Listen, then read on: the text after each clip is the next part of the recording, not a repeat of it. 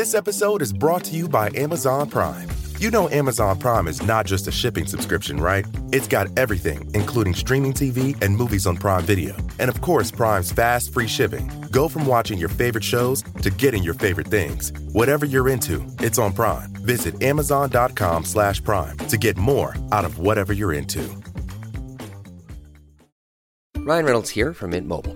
With the price of just about everything going up during inflation, we thought we'd bring our prices down. So to help us, we brought in a reverse auctioneer, which is apparently a thing. Mint Mobile unlimited premium wireless. Ready to get 30, 30, bit to get 30, bit to get 20, 20, 20, bit to get 20, 20, bit to get 15, 15, 15, 15 just 15 bucks a month. So, Give it a try at mintmobile.com slash switch. $45 upfront for three months plus taxes and fees. Promo rate for new customers for limited time. Unlimited more than 40 gigabytes per month. Slows. Full terms at mintmobile.com.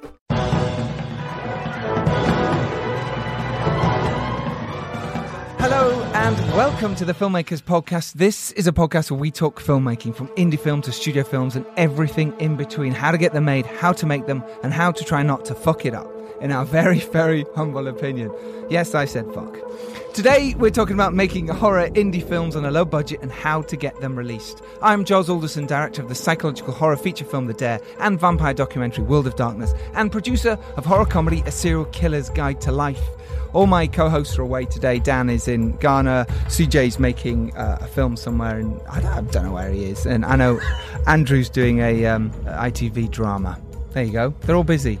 Um, we're coming at you from Just Voices studio. It's a beautiful studio. I say this every time. It really is reasonably priced. If you want a Central London studio without the Central London prices, this is the place for you. Visit them at justvoicesagency.com. Speak to Simon or speak to Lee. Right, I've got a new segment. This is a new segment. It's called Indie Filmmakers Shoutouts.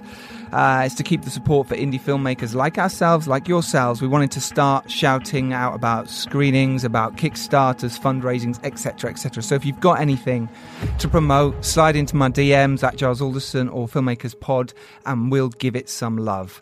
Uh, this week's shout outs are to Fizz and Ginger Films, Tori and Matthew Butler Hart, who have been on the podcast talking about their brilliant film, Two Down and The Isle. And The Isle is screening at the East End Film Festival on the 20th of April. Uh, Winters Ridge will be screening at the London International Film Festival on the 13th of April, and I will be at the Imagine Film Festival in Amsterdam uh, on the 18th. I'll be doing a Q&A all about the World of Darkness, which is screening there. So do come by and say hello. Remember to subscribe to us on iTunes, get us rocking up the charts, listen to our previous brilliant podcast episodes. Obviously, they're all brilliant. Um, yeah. Okay, so joining us today to talk about their new film, Dark Beacon, is director Coz Greenop and writer Lee Apsey. Hello. And, Welcome And to do the I show. not get an introduction, or do I want to? You introduce can do it yourself. I did have something written down. Oh, but go, go ahead, I'm not. Please introduce yourself. This is this is great. My name is Nick Sadler. I'm from the film label, uh, and I'm doing the uh, marketing um, and distribution, all that kind of back end boring stuff for Dark Beacon. So I guess uh, any of my input on today will be The back-end the back end stuff. mechanical, the mechanics of it, really. But that's actually really interesting for a lot of people who, go out and trying to make film, but they don't get the back end of it. It how is. It works. It is. And, you know, that was a big reason why we started the film label. Um, you know, and, and since starting that as well, I've seen there's other organisations as well doing the same thing, and it's really cool to see that happening, as well as you know things like your podcast as well. Yeah. Um, you know, showing support for indie film. Yeah, I know it's important. We've also had one of your other indie filmmakers on, on the podcast, James Kermack, who made Hi-Lo Joe. Yes. He's been on the podcast. He was Yep. talking about yourself and Yep. how it all happened, how it made. Yeah, great film, great director. Yeah, yeah, very good. It's a really cool film, isn't it? Yeah. Um, so do listen to that podcast episode about he, how he made Hi-Lo Joe. It's actually really fascinating. His opening shot was one take and it was timed to Two minutes, two minutes, one minute fifty nine It's- counts down. it's two minutes. but it feels like longer than two It's- minutes when it's one cut. It's, incredible, it's- isn't it? It's yeah, really, really incredible. done. Um, also joining us in the studio is Mike Fury. Hello, Mike. Yo. Yo, he's hiding away at the back. Um, Off mic. Off mic is Mike. Mike, Mike. Your book is amazing, by Oh, the way, thanks, man. Life of Action. Anyone who's into action filmmaking or they're making an action film, check out this book. You've interviewed some amazing people Dolph Lundgren, Joey Ansah. Who else have you got on there? Scott Adkins. Scott Adkins, of course. Donnie Yen. Donnie Yen. Yeah. Unbelievable. I enjoyed the Joey episode recently. Thank you. Do you want to say that louder into the mic? Check out the Joey Ansah episode. There you Or go. Two episodes. Two two-parter. episodes. We made it into a two-parter because he was so good at his whole history of who made it. Um, thanks for joining us. Um, all, that, all that stuff will be in the show notes, by the way, so you can check out all the links, including to Dark Beacon, which is out now, which you can watch, and which we'll be talking about. Okay, so, um, Coz, you're an award winning producer, director. You're known for the feature film Demon Baby, um, which was released through E1 in the UK. Yeah, it was. Yeah, that was. Um, yeah, kind of a weird dilemma for me. The fact the original title of the film was Wandering Rose, and I really like that title, but obviously it doesn't really say much about the film. So uh, when we had our original sales agents, they were like, "Well, yeah, E1 want to." Distribute your movie. I was like, great. I'll sign whatever bit of paper you give me. Absolutely, Like, yeah. just have the E1 logo at the side of a film is pretty awesome. And then they, uh, yeah, they they sent me over the artwork and the new name, uh, which is the very subtle They Demon Baby. They sent They? They, they were like, a- this is what. No, I got no say in it. They were Really? like, well, you've signed this, and now you've the director of Demon Baby. And uh, I, Wow. I genuinely thought it was a joke the first time I uh, I saw the artwork. I was like, this is a prank. Like it has to. I don't want to be known as the guy that made a film called Demon Baby. But uh, I don't know. But you know, I, I was I was young when I made that film, and I think now. You know that film we sold to twenty territories. You know we made money on it, and it's like, well, you know, Demon, Demon Baby it is. Demon Baby. Well, that's the thing. It's a bold. It's a bold name for a film that has no demon and no baby in it. I mean, it, it, really was. Does it not I mean, have it either does- in there? It doesn't have it. It's a, no. It's about a what phantom sickos pregnancy. are they? It's got it's got pregnancy and a ghost. I think. Yeah, preg- you're- yeah, pregnancy and a ghost, but no demon or baby.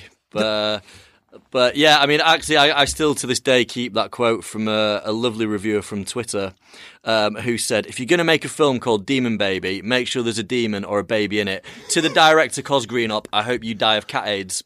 Seriously. It's, it's possibly the best insult that I've ever had. Well, it's a um, horrible insult, I mean, I isn't it? I immediately mean, googled cat AIDS, and it's something I don't really want to die FIV. of. To be honest, Is it really horrible? It's, not great. Next It's- next time, ghost fetus. It would sell. Ghost fetus. fetus. Ghost fetus. it- It'd sell. I can't believe they didn't even give you. They just said no, no. They were I like, it'll "You've signed sell." away. Yep, you signed away, so we can do whatever marketing that we want." looking it." back now, could you have done something different? Could you have said, "Do you know what? Uh, I mean, for my first film at the age of 25, I probably couldn't have argued with E1. To be honest, Yeah. I'm pretty sure they'd have just said, "Well, then no, Wandering Roses." And you know, it is quite a you know a specific title, Wandering Rose. Um, Mm-hmm. I it don't doesn't think it- scream ghostly. I mean, um, yeah, fetus, abortion, ghostly fetus. abortion yeah, stuff. no, it doesn't. But Um, so, I, you know, at the time, I was kind of a bit put off by the whole thing, going, "Ah, you know, they're just doing it for money." But then, as soon as I started getting money for that film, and You were like, selling it, I "Oh, was right. like, I love Demon change it Baby. to whatever What's- you want." yeah, Yeah, like with whatever. Demon Baby? Yeah, that's fine. If you want me to do Demon Baby two, sign me up, and uh, I'll do it. Uh, so yeah, it was. A, you know, it's every film you make, there's there's lots of learning curves in it, and that was a big one for me that I didn't even realise that could they even could they could exist. change. I know the they can titles. change. I know they can change titles. I'm aware of that. And Nick, maybe this has happened to you a few times. Have you ever had to change a, a title of a film? No, but we did have to change the artwork for the US release of Dark Beacon. Uh, We we preferred our artwork for obvious reasons, and it was very it's by, cool. It's by an amazing artist as well. Yeah, Yeah, Adam um, Adam Ralph, who um, he did all the Star Wars uh, Rogue One posters that they had at the IMAX Wow. uh, over here in the UK. They were specifically designed for that. Um, he's incredible. Uh, I think though it's you know when it's when it's maybe not a tentpole blockbuster film.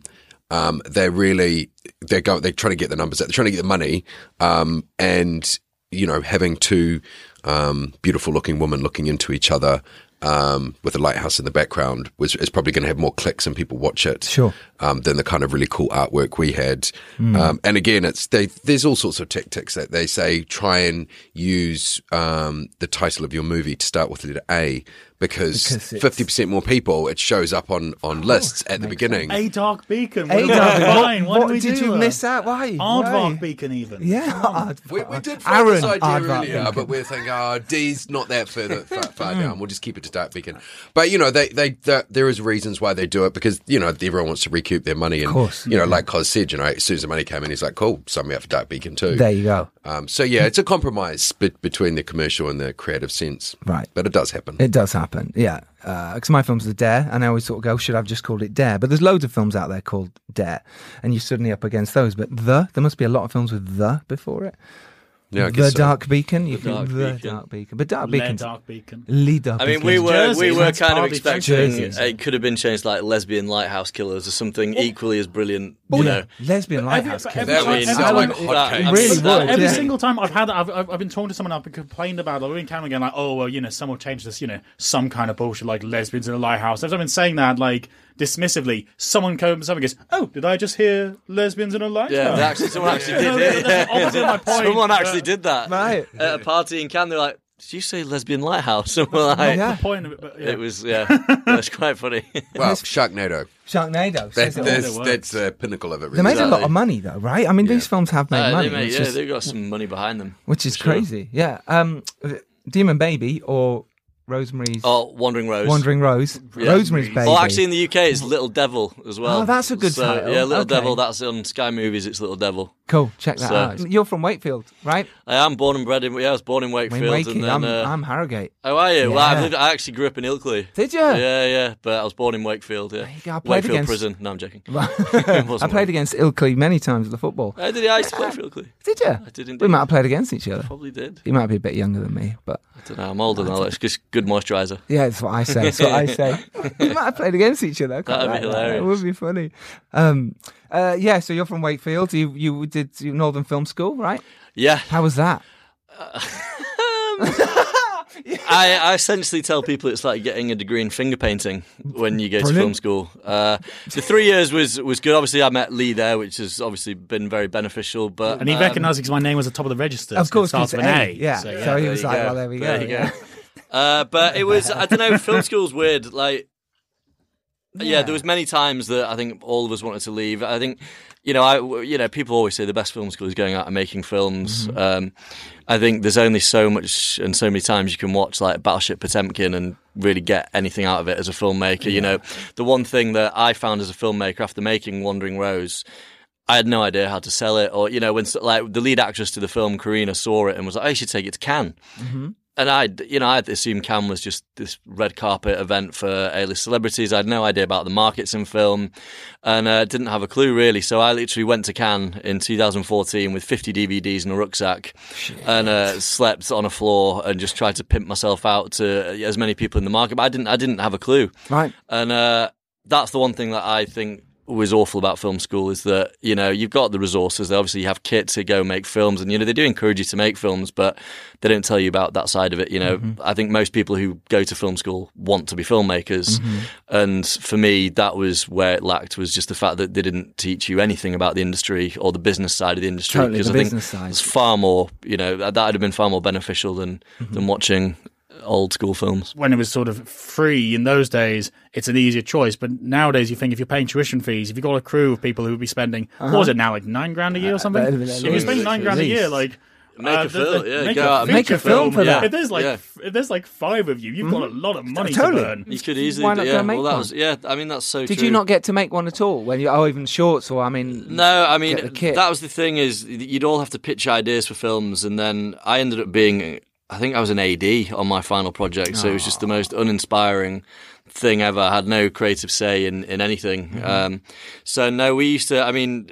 Me, Lee, and a guy called well, you and our mate Dan, especially, we used to go and just steal the kit and go and make our own that's stuff outside have of uni. do. You've got to do Um, that. but all the stuff at uni, I, I yeah, I've not seen since we, we screened them at university. To be honest, um, which which is a shame. But I think you know is it's good to you know if there's people that are keen on doing stuff, then it is meet, meeting those contacts. Like I said, yeah, we met I met Lee in 2006, Mm-hmm. and you know we've we've made two films together. So it's you know they're the contact. You know, it, film school and any kind of university is what you make of it. I guess Mm-hmm. you know if you want to go out and make films, then it don't just sit there and be all depressed and be like, oh, this is a waste of time. It's like actually look, there's other people around you who want to do this. So you know.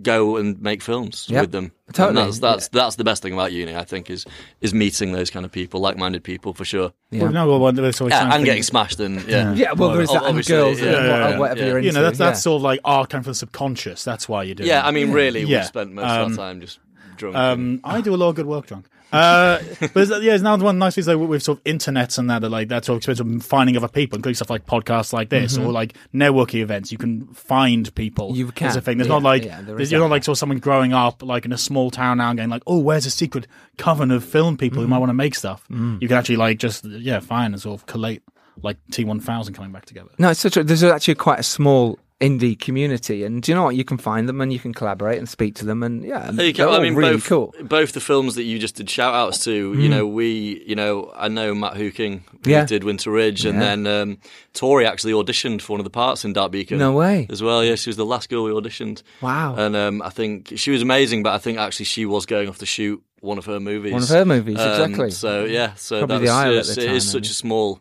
Uh, small industry, and I think for me that was the main thing. Like I've lived in London for four years now, and I made my first film in in Yorkshire, and just didn't know anything or anyone, and you know you quickly meet, you know, in the first year of London.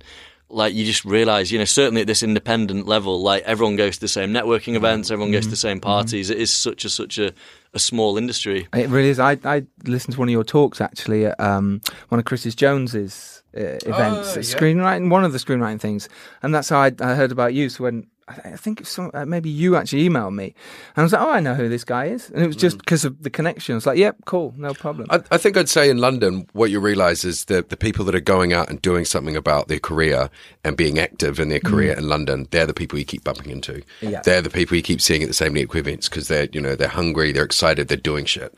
Um, and yeah, and that's where you keep bumping into them. So I guess you know, like as Coz was saying, just get out there and start doing it. totally started doing it, which is what you guys did. And did you, how did you? Because you you do comedy as well. You do stand up comedy, direct bits and pieces as well.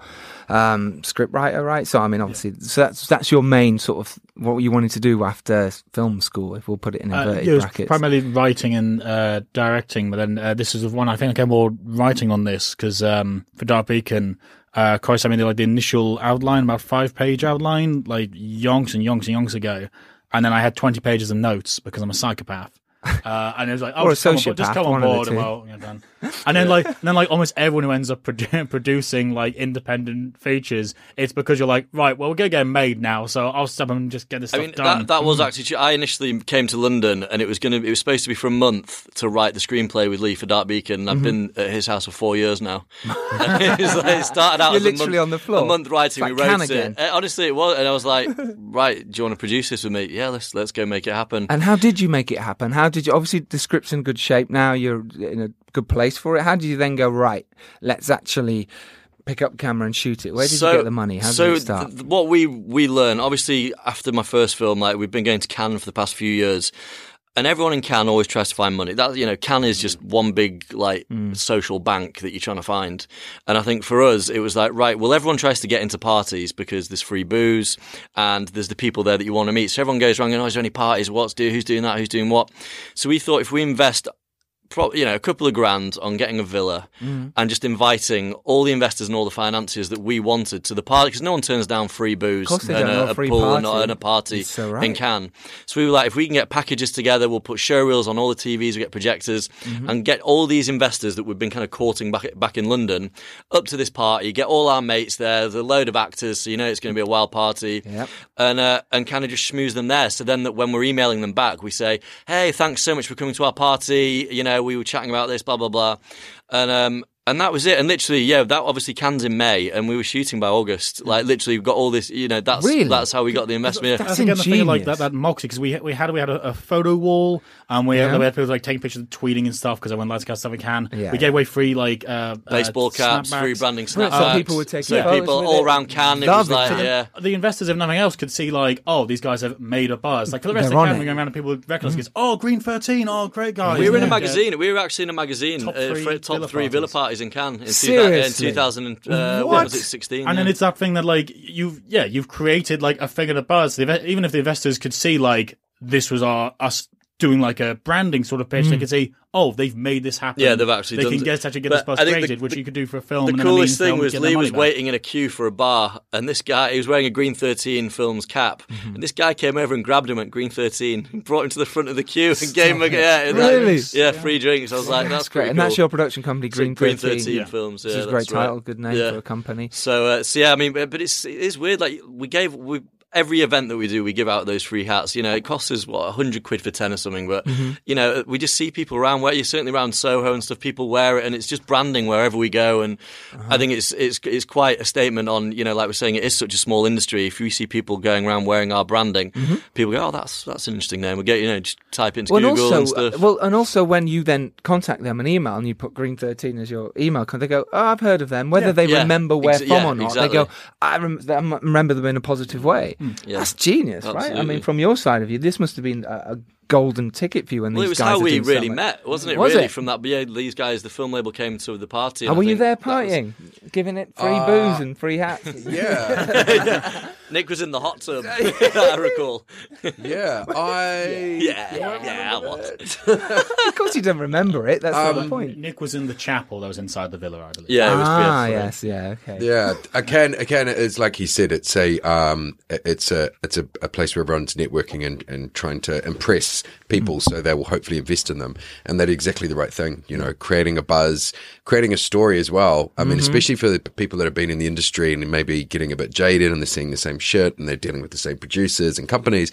You get the fresh talent coming along, and these kids that have got some energy. Mm. You know, they're like, awesome. I want to be involved in that because a lot of people that are in film, you know, they've probably made their money somewhere else and they they they're in film now because they're attracted to the you know the glamour and the glitz and and the red carpet and even if not that but it's it's the social aspect and it's and so when you see people coming along that are doing something fresh and new they want to they want to be part of it. So that was genius what they did. Uh, totally genius, and you saw that and loved it. And so, how did it go from? Then you just rang up the investors you were speaking to when you got back to London and went, "Give yeah, us some money." We Come had on, some this- follow up meetings with them, and they were like, "Great, yeah, this is just the kind of project we're looking for." Obviously, I think it helped the fact that we had one film under our belt with, Yeah, with totally Wandering agree. Rose. I think. Yeah. You know, and like you know, I you know, hopefully shooting my fourth feature this year, and in the space of like three years, I think the more that you do, the more people see actually, okay, we're not going to be taking such a huge risk. Is you know, if you've got like three short films, Hmm. you know, then obviously that's a risk. If I say, right, I've got a body of work behind me, I can show them the figures from E1 from my first film. I think Yep.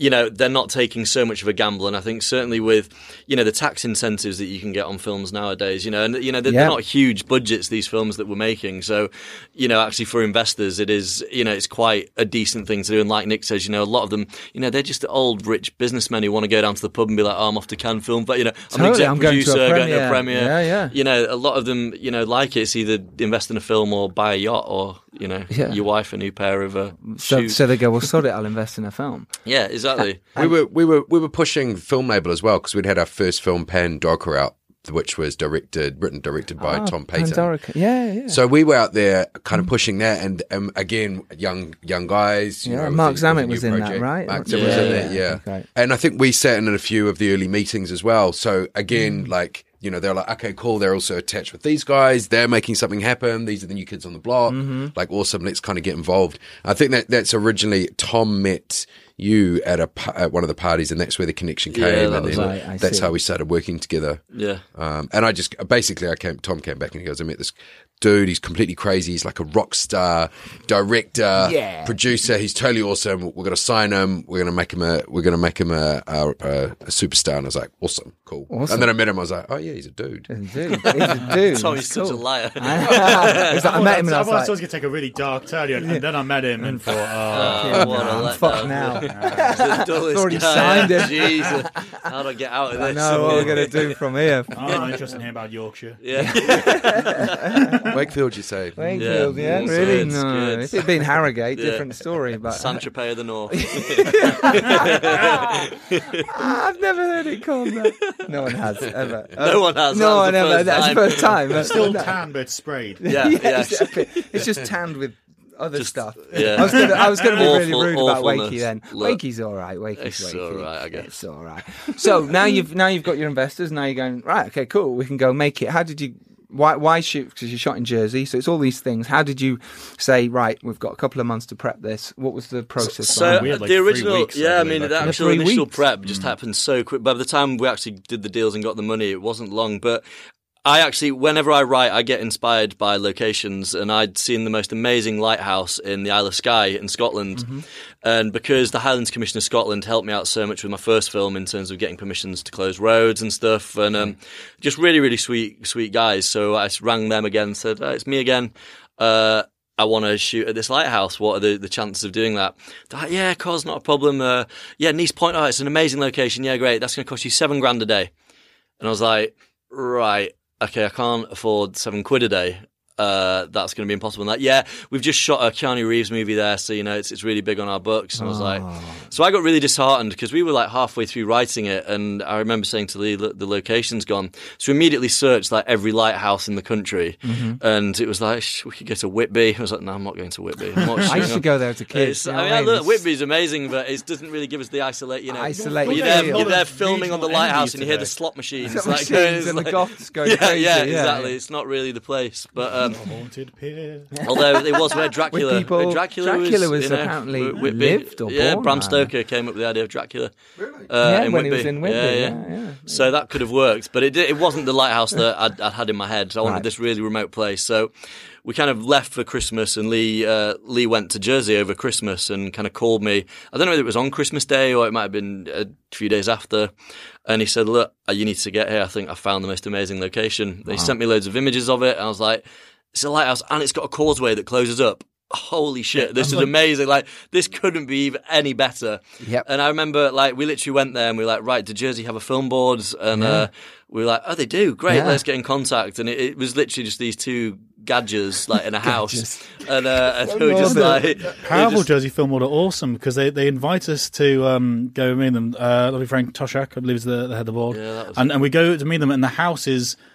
They invite us through to like the conservatory, and the house is so large it takes us about ten minutes to walk there through the house. Like it would justify like a little tricycle from The Shining, traveling through the conservatory. And we're nervous because of what happened in Neist Point, so we don't know if we're going to get locations. Obviously, Yeah. you don't get the same tax breaks if you're for money spent in Jersey. Yep. So we're like seeing how we could balance it. Um, and then just as we're talking to him, we go like, okay, so we really want you at Corbière Lighthouse, and he goes, oh, fine. I went, What? "Uh, Okay, is that going to be how much? Ha, how much is that going to cost? and he stands up, lights a cigarette, goes to the window, and goes. No one cares about money in Jersey. We have far too much of it. I'm mate, and we both, Legend. yeah, that's like our, Legend. our we were literally like, going, okay, like, we were like, we could you. probably scrape hundred quid a day max, like hundred, like yeah. maybe, like let's look hundred, like let's just see what we can do. And he's like, nah, just go meet the lighthouse keeper. We went for a beer with this guy, and he was like, yeah, I'll come and open it up, come and use it whenever you want. Like they literally, Seriously? it was. That's the the upside of Jersey is because it's such a small place Hmm. and everyone's so sort of connected. Like, yeah, because as the Jersey Film Board just all sprung up, I, I believe, pretty much from these guys saying, "Let's get more film in Jersey, let's do this." Yeah. because it's only nine miles per four mile square, they can do it. Yeah. Like while we while we're talking about the lighthouse, he goes, "I mean, although one thing that will cost some money is you'll have to get the Coast Guard out because that's really dangerous tides there." We're like, is that going to be difficult? And he goes, "I'll see." And he's still at the window. He just shouts, "Oh, Jerry." Jerry, and his head pops over the hedge. He goes, "Yes, Jerry, can, can we get the Coast Guard out?" He's the head of the Coast Guard. "Um, on Sunday, I'm golfing. We'll do it next Sunday. All right. And he pops his head down. He goes, "Yeah, we can get that." He's also the town baker. It It's, actually- stop it's it. amazing. It honestly was. You'll It was bake your like bread. something out of the Wicker Man. Like all That's these people like brilliant. knowing each other. It was. It was hilarious. But yeah, I just remember because I remember with the drone as well. Because all lighthouses have like this radar system um, for for boats. And, Mm-hmm. Yeah, like, to not crash into and it and um, planes we were and like, stuff. Yeah. I remember the, we were like, oh, we're gonna have real problems with the drone. It was like, I'll just turn it off. Are, you, are you allowed? I'll just, I'll just switch it Turn off. it I'll off. just turn it off. Seriously? right, okay, mate. Yeah, just rang the airport. And we're like, yeah, we're just doing some drone activity, and they're like, yeah, well, how long do you want us to stop planes for? Like, you can stop planes. Like they, lit- Just turn like, the they planes literally, literally just didn't. Like, we had full reign of everything. I remember. There was one location, sadly, that fell through, and we were driving back, and we just Oh, saw this um, fine. Amazing creepy garage, and Mm. we just went up to the guy and we're like, "Look, is there any chance we can film here?" He was like, "Yeah, if you come tomorrow, we're not. We'll, I'll close it for you." Like they were just so they didn't want any money. That was the great thing. We had all this petty cash for bribes, and no one took No anything. took no. Because I've, just- I've been to Jersey. I spent the summer season there, and I loved it. As I've been to that lighthouse, I know the causeway. I walked across the big old walk, and they've got those duck things that go as well. Yeah. And and they filmed another mother's son there recently, which Julian, who's one of the guest hosts and been on the podcast as well, he talked about filming there and how amazing it was, and how everyone was very helpful and forward thinking, and just like, yeah, you want to film, go for it. It's, Yeah, it's nothing just- like London. It's just I was yeah, honestly, we, we, we thought, imagine that kind of mentality in London. Like it was like you People can't have a tripod down in London No, they without want- you can't. permissions They want money. health and safety and It's cash. because rather than going for like, there's not like a board and like a big system of it, of like you have to talk to this board who don't actually know the people. They're Mm. just like the board who have to go for 28 people to get to their own department. It is just like they know the guy. Even if they don't already have a contact, it's Yeah. like, Yeah. All him. right, well, uh, the guy who lives down there owns it. I'll just walk over and ask him. Brilliant. Like it's really lovely. They were so was- lovely. They were so helpful. Yeah, 'cause you can't buy a house there unless you've like lived there for six years, which doesn't. It's I think really you need you need to have people like um, Vouch vouch, for you. you. like yeah, it's like House, it? Yes.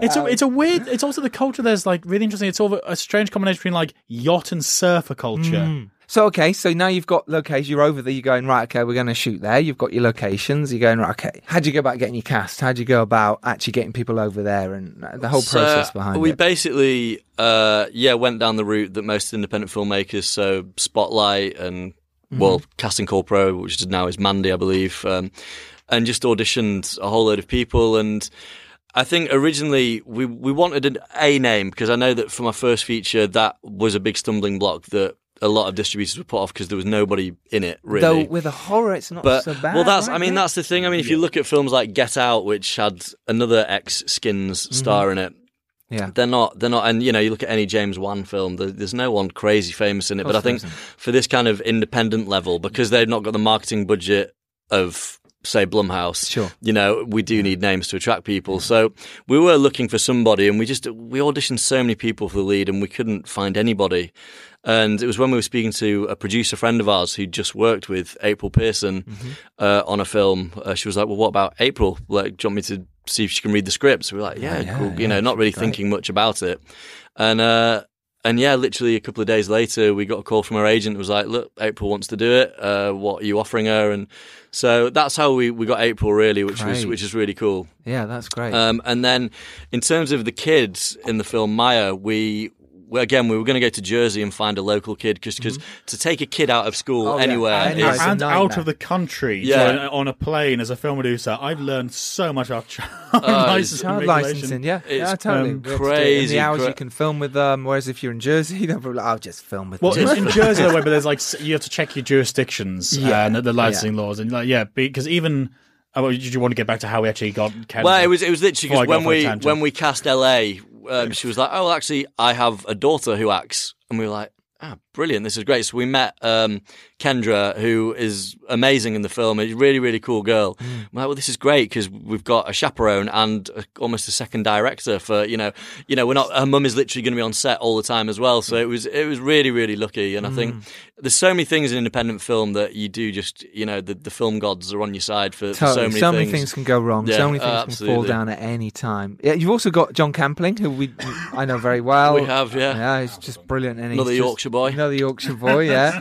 uh, Lynne Roger, Toby Osmond as well. Toby. I've not met Toby, but he's fucking brilliant, right? He- I mean, yeah, he just seems like a great guy. He's been on the Three Six Five Flicks podcast a few has, times now. yeah, he's- he's next level- next crazy level energy, nuts. He's but a guy, right? Like the, the hardest working and loveliest people I know. Like when he was out there, if if you turn your back for a second. Bear in Yeah. mind, he's he's just supposed to be out there acting. If you turn your back and you don't look at him, by the time you turn back, he's like gone to like where you've been washing clothes. He's gone man. He's trying to like dry them with a hair dryer, and you're like, sit down. He's, I'm just trying to help. You're like, no, just relax. Yeah, he's, That's ama- it. that's- incredible. that's true He's indie incredible. Yeah, Yeah, he had stuff like he was like, stuck in. like the runner goes to get something, and Toby's like almost running past him to go and fetch like Getting even complete faster. I'm faster than him. like, no, relax, Just mate. please don't Yeah, trip and fall. So much energy, Yeah, so much, and, a- great. and a great actor as well. Really, really great Perfect. Actor. So, yeah, we met. I met Toby uh, weirdly at a networking event in London, and then that's what we were saying, just- wasn't it? It's all about the networking It, it is, it, yeah. and he, he literally wouldn't stop pestering me for about a year, and uh, so I was like, Maybe I- different, maybe. He became he became a mate of mine, and I was like, look, I don't usually ever audition mates because it's really awkward when I say, look, you've not got it. And I was like, well, actually, you know, you do kind of fit the description of the part, and I was like, look, chances are it's not going to happen. And we auditioned quite a few guys for it, and he was by far the best. Right. So like, I rang him up. Look, babe. Yeah, I know I fucked it up. Yeah, don't look. Don't worry about. it. I was like, Toby, let me speak. You've got the part. He's like, Had your Toby Osmond impression? yeah, it was. It was decent. It was decent. Let's hear yours then. I I don't do impressions. Right, well, Right, right, well, well then, pipe down. So But- you've got your great cast. You're like, right, this is super. We're, we're going to be making this now. We're moving forward.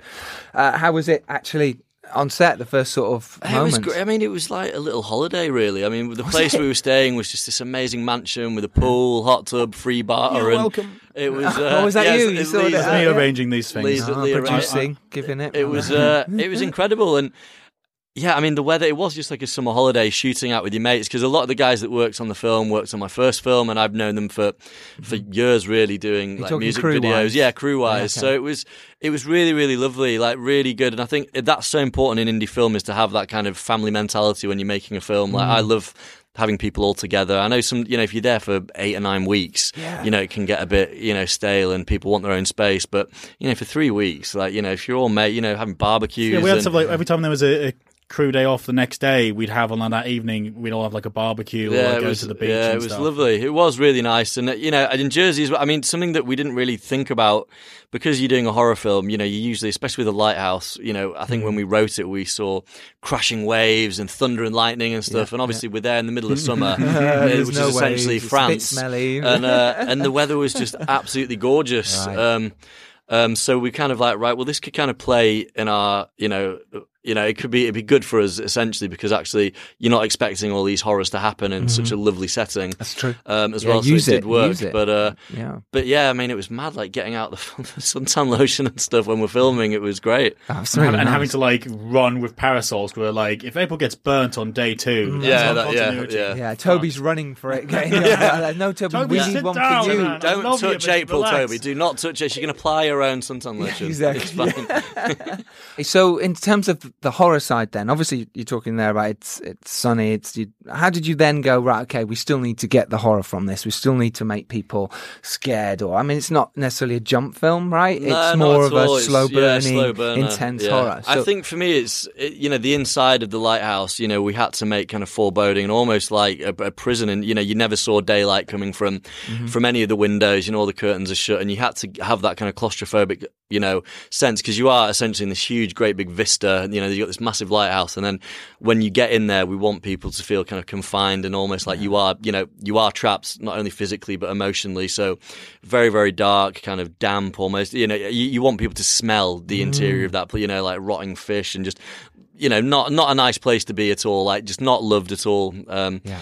Because yeah, as soon as you do go outside, it looks like we're shooting a bloody tourist advert for Jersey, doesn't it? Yeah, It's, uh, absolutely. That played a big part of it, but but also, you know, just the way that we write. I mean, the one thing that me and Lee always try and do is just make characters sound like characters, they mm-hmm. sound like real human beings. You know, actually, yeah, we've got a, a really great review in Sight and Sound saying actually these characters feel like people, which mm. for, you know for me as a writer is great because there's so many times when you watch horror films and you're like, I don't relate to these characters. Like people don't say that, and I think for us, certainly Lee, like I've always you know sold Lee as the kind of rain man of, of dialogue because he he really is. Brilliant.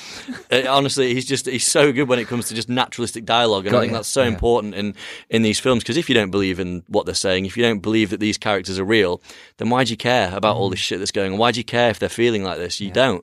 So for me, that that is a massive part of, of this film. It is well, what what would you say in that position? It's like you know, uh, there's a great line in the film where she's like. You're fucking deluded. Like you've literally come here. You, you know, your husband tried to drown you, and you've literally moved to the one place where you're surrounded by water. And it's like, you know, because I know audiences are thinking that. It's like, well, why said it? Why Yeah, would you why be did there? you why do would you that? do Yeah, that? of course. So you know audiences are going to say that. So it's like, right, myself. yeah. So let, let's get them out there. And it's like, well, say it then, Yeah. because you have to believe that because they are real humans. They're not two dimensional characters. You know, Mm-hmm. they, you know, people just because they're in a horror film, they do think, and you know, there's there's so many films out there where they are just stereotypical horror characters, and you don't give a shit when the you know Yeah. terrible stuff's happening. no, absolutely. It's Kaley Cuoco for Priceline. Ready to go to your happy place for a happy price? Well, why didn't you say so? Just download the Priceline app right now and save up to 60% on hotels. So, whether it's Cousin Kevin's Kazoo concert in Kansas City, go Kevin, or Becky's Bachelorette Bash in Bermuda, you never have to miss a trip ever again. So, download the Priceline app today. Your savings are waiting. Go to your happy place for a happy price. Go to your happy price, Priceline. This episode is brought to you by Amazon Prime. You know Amazon Prime is not just a shipping subscription, right? It's got everything, including streaming TV and movies on Prime Video. And of course, Prime's fast, free shipping. Go from watching your favorite shows to getting your favorite things. Whatever you're into, it's on Prime. Visit amazon.com slash prime to get more out of whatever you're into. Ryan Reynolds here from Mint Mobile. With the price of just about everything going up during inflation, we thought we'd bring our prices down. So to help us, we brought in a reverse auctioneer, which is apparently a thing. Mint Mobile unlimited premium wireless. Ready to get 30, 30, bit to get 30, bit to get 20, 20, 20, bit to get 20, 20, bit to get 15, 15, 15, 15 just 15 bucks a month. So, Give it a try at mintmobile.com slash switch. $45 upfront for three months plus taxes and fees. Promo rate for new customers for limited time. Unlimited more than 40 gigabytes per month. Slows. Full terms at mintmobile.com. And also, we, we sort of uh, uh, avoided stereotypes in this part to the degree of um, because it was gender flipped between drafts, where there was uh, at no point did we. So it was, really, it was originally like went through so many different drafts. Originally, sort of Beth was a man and the main character, and like sort of one in the end, and there's all these other things happening. Um, but we were just suggested the gender flip between drafts, and delivery didn't change much. So we did. We just did- changed the names. Yeah, the we dialogue is exact, pretty much identical. They were Really? very, You just mi- were very over minor genres, tweaks. But uh, we, we get genders. occasional bits where, like, Billy Tin's before came back, we're like, drinking whiskey from a bottle seems quite unwomanly. And we're like, well, good. Well, then she's a character, all right? If that's you. Yeah, if, yeah. if gender dimorphism's that extreme, then she's a remarkable person. or it's not, and we're still right. So we're going for both ends. I love it. So how did you how did you go about writing together then? Is it a is it kind of a seamless thing? Well, uh, what's great out? is is Lee's a bit nocturnal in that he sleeps during the day and is awake all night, whereas I'm totally the opposite. I love being in bed by half nine and sleeping a good twelve hours. Um, so I think what we do is, I mean, yeah, once we've kind of come up with the treatment, then we'll obviously we'll set down kind of, you know, we'll just sit and have loads of like post-it notes on each mm-hmm. scene and where we want everything to go and where the characters are going in each scene and kind of literally have it out there physically. And then we'll just start writing and it's you know there'll be certain bits that I'll write and he'll you know look at them and change the dialogue here and there and vice versa and then once we've kind of got an outline of the script we'll put stuff together read it as as something that is a, a, a full piece and then say okay well what works what doesn't work um, so yeah it's, it's quite good actually I mean it's Living together actually helps a was yeah we live together as well each other a little so bit, that right? help. Uh, it's probably pushing each other. Also, we got those nice boundaries where like we haven't had to like um like commute in to meet each other. We haven't like uh, sometimes it's good 'cause we haven't arranged like right we're going to meet at this hour and do this. Sometimes I'll be working on something. Cor- like Corey's like having lunch, and I could just right go into the room and go, Corey, I've got a problem. What if they do this? But if she does that, doesn't make sense because of this. So that will break tension here because this. Oh, hang on, I figured it out now. Shut up, and I'll go back in my room and write some more. Uh, Having that ability to sort of step in, check in, go back and write stuff is really useful. Really useful. It's a yeah, nice It's a nice. round, I yeah. me and Johnny Grant when we wrote the Dare, we did it via Skype a lot of the time, and because he's in Middlesbrough, so it was easy just to sort of constantly go on Skype. Right, okay, you write this bit, so we'd take a day, we'd Yeah. go and write, send it back to him, and it was a brilliant way of working. We sort of smashed it out in about a month, I Well, they're, think. they're really starting to just trying to verbalize your thoughts on the script itself or the story or any issue you have with it to someone else. Try it tends to make it organize itself in your brain. Yeah. Like there's so many times where you'll try and explain the prompt to someone, and in explaining it, you'll realize what you should actually do. or occasionally, also, yes, Corey does actually have the answer. Sometimes. thanks. Yeah, that too. Sorry. I mean, it was great because I just talk at him and do it. And then on set as well, are you sort of rewriting stuff there, or you're just finding things that obviously, like you said, the the sun was different, so you'd have to go right. Okay, let's rework this bit. Was it? I mean, doing there's that as there's well? so many. I think I've always said that you make four films. You have the one in your head, the one you Mm. write, the one you shoot, and the one you edit. Yeah, And I think yeah. that's so key. Like on and set, the one the distributors put out. yeah, exactly. Yeah, Something exactly. Totally different. I mean, you know, yeah, the weather. Obviously, we'd never written anything about a causeway in it. We actually had a, a very stereotypical like finale at the top of the lighthouse. You know, using it. That finale was great. It was a great finale, but a they wouldn't let us do it, the Jersey Film Bob, because it was too dangerous up there, and they only allowed two people up there at a time. So to get an entire film crew, it would have been impossible. Um, and then also seeing the causeway, it's like, well, we have to use it because it's such a great location for a finale. Mythological. And it's yeah, it's, a- exactly. It's a, road, it's a really long road that you travel down, and then twice a day an alarm See. goes, "Wham," and it disappears. And Yeah. it becomes an island. Yeah. amazing, amazing. So yeah, and yeah, so so yeah, there's always rewrites. I think yeah, you you were writing different things. The, the- all- well, the all biggest time. thing is there's, there's stu- so there's stuff like there- there's things that get dropped uh, because indie film and budgetary reasons of like I want to have a, an undead dog and like the whole like house getting flooded by a tropical storm. And that's the kind of stuff that you write knowing we'll probably have to drop We this can't because shoot we can't do it. But then the biggest thing becomes because of the budget, your time, because you can't afford to shoot another day. Mm-hmm. So you'll be like, right, something's happened. We do have this location, or something's happened. The actor's ill today, and then you're like, right, we've got to rewrite to make it still make sense and connect those dots back up. Got and those are the sort of rewrites you're sort of ending up doing daily. Uh, on this sort of budget level. I see. Yeah. Like the uh, like you mentioned with, with the garage because we, were- we were meant to be in a pub, and then when we showed up, they said nope. Yeah, they were like, "Oh, we've got no, we don't know So you're we- filming here." So Yeah, yeah, and What- we'd had an agreement. We immediately run, get the get, get the garage, talk them into it, go get the actor. I rewrite a new scene in about happened? twenty minutes. Get the actor, go, and he wakes up. Uh, Jimmy Allen, wonderful Jimmy Allen. And he goes, "Oh, I'm all right. No, I'm, I'm good to go. I'm good to go. I'm good to be pop landlord." And we're like, "Well, Jimmy, some good news. You now own a petrol station." Um, Testing your acting skills. well, it was. He, he turned up Go drunk because he was like, "I'm method. I'm, I'm Oh, a pub landlord." it. It's like, well, now you're Brilliant. a garage attendant, mate. Yeah, It was so you're a drunk garage so, attendant. Yeah, now you're yeah. There's A something where you- washed up But there's a thing where you find it because that garage had all these like because it's a garage. They've got these cars they're working on. So then, how does she get out to this desolate lighthouse? Oh, she sort of Bella Wills convinces the guy to give her a lift in these cars. Mm. Yeah. So it works. See, that's what I mean. It's a bit clever thinking on the spot, going right. How can we make it work? That's what you have to do. Yeah. Well, that, that's the thing. Yeah. Like you could either try and plan for it and then like wait till it's perfect, but it, whatever you do is going to go wrong. So just go and see what goes wrong and find out what you'll do when it does. Yes. that's the Jaws It is, system. the Jaws, and Yeah. it is. That's what makes us good uh, independent filmmakers, right? It's just going. We've got to think. We can't Yeah. give up. We've not the Revenant budget where you can go. Oh, there's no snow. Let's wait till next summer when we go to Canada and when there's more snow. Yeah. you know, Yeah. it's true. You've just got to think and keep going. You have to. You, you have these allotted amount of time to shoot this movie, and if Mm. it's not in the can by then, then it's not going to happen. It's, Yep.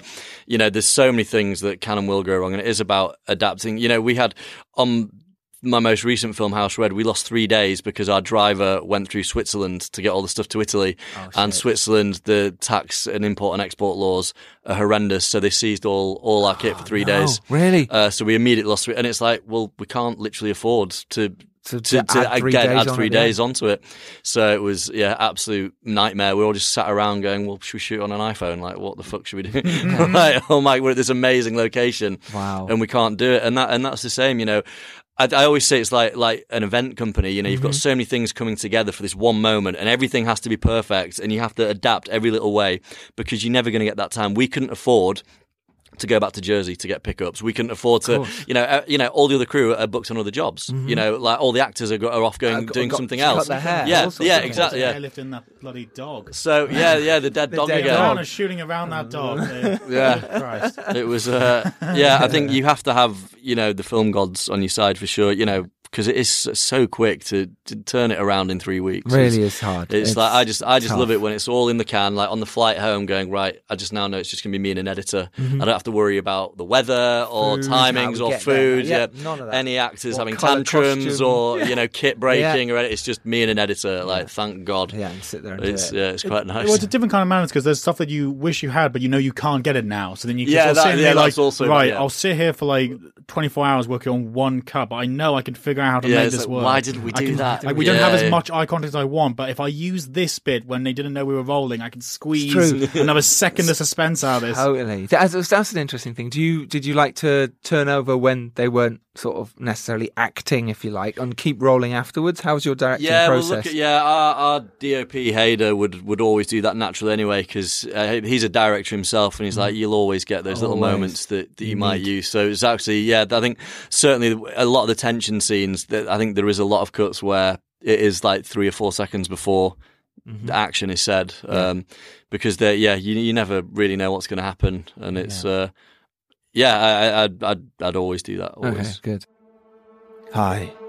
I'm just jumping in here to tell you this is a two parter. You probably know this when you click play, as it was in the title, but I need to put this pod into two parts as there was so much good info and knowledge to help you filmmaking guys and gals. I didn't want to cut too much out. So, join us for part two on Friday, where we chat more in depth about this ace indie film Dark Beacon. We get directing tips from Coz, how to find creative moments in small locations, how Lee produced from the ground up and was even sewing on set to get production done. And Nick talks about his new venture that all directors will want to hear about. It's called First Flights. Listen out for that on Friday. Plus, how Coz got Kubrick's DOP on board his next feature. Dark Beacon is out now to watch. Hashtag make your film in 2018. And remember, get your indie film shout outs to us. Whatever you're doing, whether it's a Kickstarter, you've got a screening, let us know and we'll do our best to get it on air. And then everyone can go and support indie film as much as they can. Thank you for listening, and we will see you on Friday.